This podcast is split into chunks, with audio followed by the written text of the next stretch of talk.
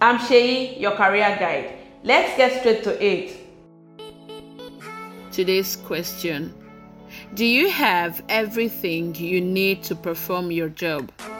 Our answer In most cases, most organizations find themselves in situations where they are short of funds as well as working tools sometimes. Employers rely on their employees to contain this situation by making use of the items they have. They rely on the employees to be discreet about it and be proactive regardless. Own the situation and proceed to asking for your desired tools and ingredients by mail or whatever means of communication your company uses. We do hope you found this useful.